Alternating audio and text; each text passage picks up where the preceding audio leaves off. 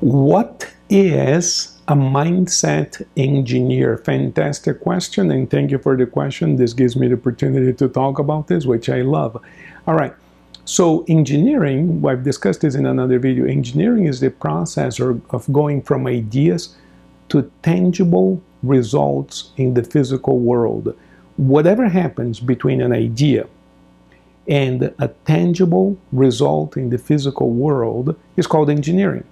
So a person may have an idea about flying, you know, that's just an idea. And there has never been an airplane, a hot air balloon, nothing like that. But there's the idea that I could fly like a bird, maybe with a contraption around my body.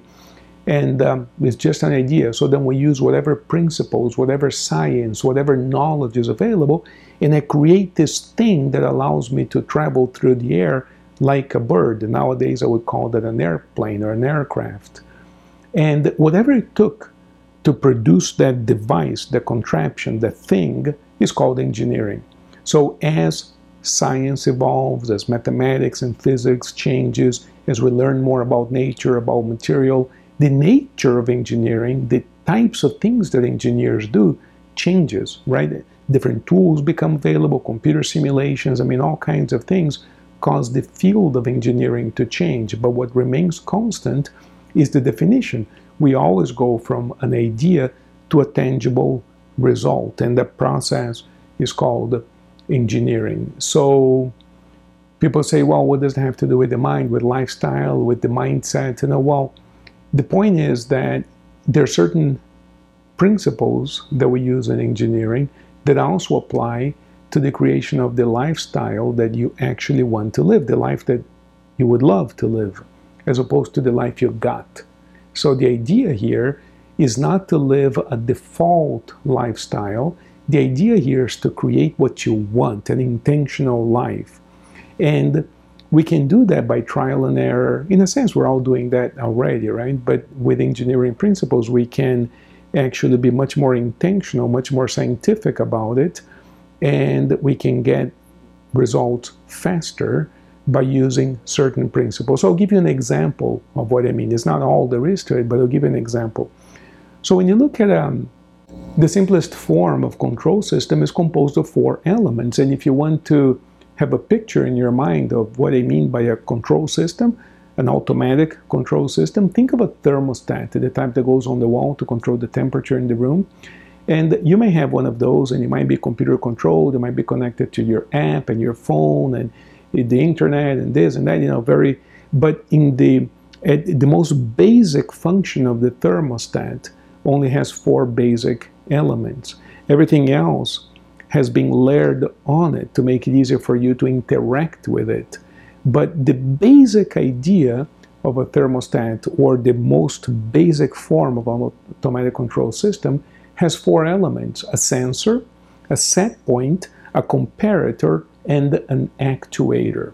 So in the case of the thermostat, the sensor is a thermometer, so we can sense the temperature in the room. A set point is the temperature you want. You set the temperature that you want. It has a comparator that compares the temperature in the room to the set point, and it generates what's called an error signal, or the difference between the set point and the actual temperature, and that drives an actuator, which could be the air conditioning or the furnace to bring the temperature up or down. So that's a control system and you can leave that running by itself. The weather outside can change and the, the system will adjust and will keep the temperature in the room relatively constant, right? That, that's why it's called an automatic control system. You don't have to get up, turn off the heater, turn on the heater every time it gets cold or hot. It's an automatic system. All right.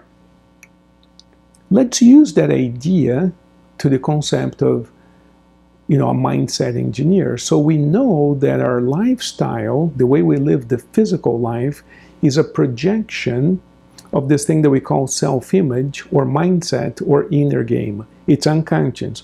The inner game is unconscious. Just as when you go to the movie theater and you're watching the screen you're watching the movie on the screen the actual movie comes from a little box that we call the projector behind you.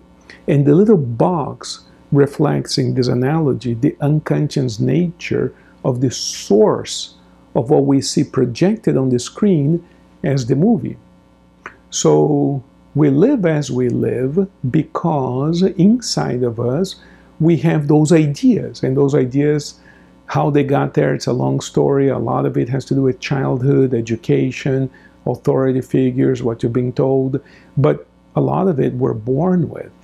This has been amply studied. You know, babies are born with a temperament, and the temperament comes from somewhere, and we can talk about this later. As a hypnotist, we talk a lot about past lives, and uh, in a different video, I'll, I'll talk more, I'll, I'll, address that question more, more um, head on. But for now, let's just say that, you know, we have this self-image, we have these ideas inside of us, which will then become projected into this thing that we call my life. And if I, if I, so then I observe my life, that would be like the sensor in the thermostat. I observe my life, how much money I have, how many friends I have, what kind of relationships I have. I observe, I sense. And I compare that, say a comparator, I compare that to the self-image. The self-image would be the set point. All of this is happening unconsciously. And if my life is as I unconsciously see myself, no error signal is generated and everything remains the same. I continue living as I have because everything is good. That's how it is. That's how life is. But if that unconscious image, the self image, is different from what I'm experiencing, it generates a huge amount of discomfort, that error signal, which then causes us to act and do things differently. You see the actuator in the furnace, you know, in, in, in the, in the auto control system, See, there's an error signal. There's a discrepancy between what I'm observing and what the set point shows me should be. Going back to our lives, I look around, I don't like my life, I have two choices. Well, three actually. I can accept it and learn to live with it and say there's nothing I can do. That in of itself is the result of a mindset. Or I can say, I'm going to be very diligent and apply a lot of willpower to change my life. And yes, it will work, provided that we can be very, very consistent. They used to say that it takes 23 days to build a habit, and I heard it takes 30 days to build a habit. Now, the latest I heard, it takes 100 days to build a habit. It's difficult because we tend to default back to the way we used to do things. But if you can make changes and stick with it for two, three, four, five, six months in some cases, it will take eventually that becomes your new normal. You change your self-image. What happens is that it's difficult to do that because we get distracted and we default back to the norm. So then the alternative to all of this would be to change the self-image directly at the level of the subconscious mind, which requires access to the subconscious. So now we're going to use hypnosis, we're going to use deep dialogue in hypnosis, we're going to make changes to the self-image, and we're going to observe what happens in the person's life and see if, if they're converging. Okay, my life is changing, but not quite yet. Okay, let's continue to craft this inner game, this mindset, so that we begin to get the results in our lives that we really want. And that process is an engineering process because we got to be able to translate what's happening to what kind of inner game, to what kind of mindset would produce the results that we want. And we continuously look back and forth between the self-image and the results that we get and we keep on changing the mindset. We keep on changing the mindset so that we can actually generate the results that we want. A lot of people do this and they get excellent results and you can too and the easiest places to see this is actually things like weight loss and prosperity levels you know because it's very obvious, very clear, very evident when we begin to get results. So another way of saying the same thing is we use this thing called end result imagery. But end result imagery is a metaphor that we use to change the self-image to then produce results in their physical lives. We're talking about the same thing with different terminology. And I'm using all of this terminology because you may have heard me use all of these terms in different videos in different classes. And here it is putting it all together for you where you realize, well, we're talking about the same thing all these years. Yes, the change comes from within.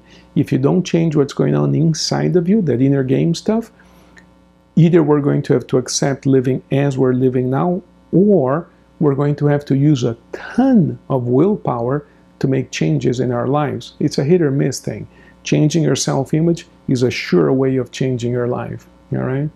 So, um, if you have other questions, keep keep them coming in because I love answering these questions. So fantastic questions. Thank you. Blessings to all of you.